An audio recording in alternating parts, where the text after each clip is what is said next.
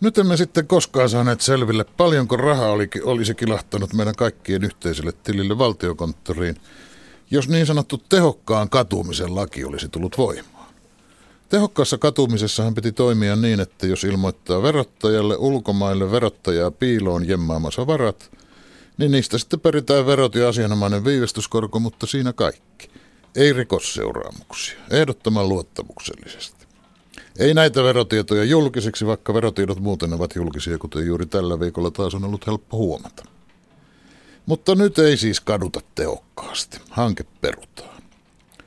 Eilisaamuna ulkoministeri ilmoitti, että tämä olisi rötösherrojen paapomista. Kun sitten iltapäivällä valtiovarainministeri kertoi, että esitys tehokkaasta katumisesta vedetään pois, niin ensin sitä ajatteli, että on se Soini kova jätkä. Tosin Soinin blogissa sanottiin, että asia ratkaisee lopulta perussuomalaisten eduskuntaryhmä. Sitten kun kuuntelin, mitä Stubb sanoi siitä päätöksenteosta, niin ilmeni, että eduskuntaryhmien puheenjohtajat jo toissapäivänä olivat olleet sitä mieltä, että vedetään esitys pois.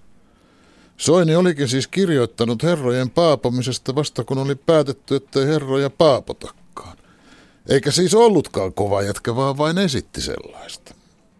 Stub kertoi, että asiasta on jo aikaisemmin keskusteltu hallituksen piirissä ja että sanatarkasti olimme päättäneet, että vedetään pois. Olivat jo päättäneet, mutta milloin? Vielä aikaisemminko? Ja nyt siis eilispäivänä Stubbin mukaan hallitus oli päättänyt eduskunnan kehotuksesta. Eduskunnan.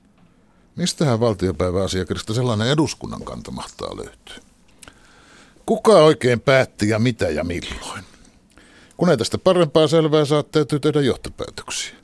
Lienee siis käynyt niin, että yksi, hallituksen sisäpiiri oli tullut siihen tulokseen, että ei tätä hanketta ajeta väkisin, kun näyttää niin rumalta. Kaksi, hallituspuolueiden eduskuntaryhmien johtajille oli kerrottu, että vaatikaa te tämän peruuttamista, kun ei hallitus omaa esitystään kehtaa pois vetää. Kolme, Timo Soinille oli kerrottu, että kun kerran tarvitset profiilin nostoa, niin haukun nyt vapaasti tämä hallituksen esitys, kun emme sitä kuitenkaan läpi viedä.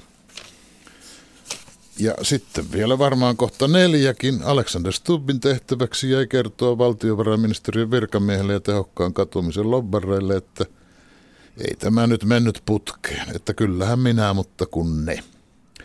Ja näin ovat kaikki, elleivät onnellisia elämänsä loppuun asti, niin tämän esteen yli kuitenkin loikkineet.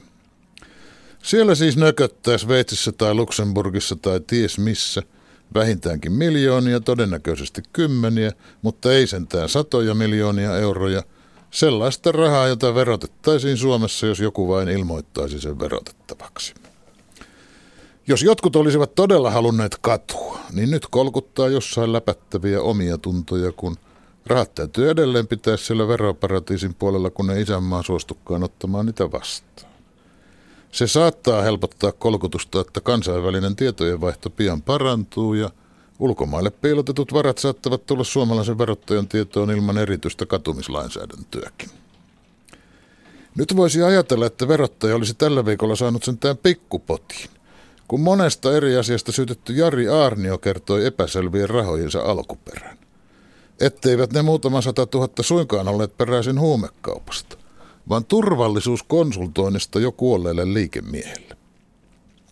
No luulisi päällikkötehtävissä olleen poliisimiehen tietävän, että jos saa kassissa käteisenä 447 000 euroa konsulttipalkkiota, niin pitäisi muistaa kertoa verottajalle. Niinhän sitä luulisi. Tämmöisestä summastahan verottaja voisi saada viivästyskorkoinen tuommoiset hyvinkin yli 300 000 euroa. Ei taida kuitenkaan saada, kun ovat vanhentuneita saatavia. Jos nimittäin on käteistä kassissa, kannattaa kertoa sitä vasta, kun törkeäkin veropetos on vanhentunut, kymmenen vuoden kuluttua. Jos taas on massia ulkomailla pankissa, kannattaa kertoa siitä vasta, kun lainsäätäjä on erikoislailla turvannut, että verolle panoa kovempia seuraamuksia ei tule. Huono viikkosaldo verottajalla. Ehkä ensi viikolla parempi on.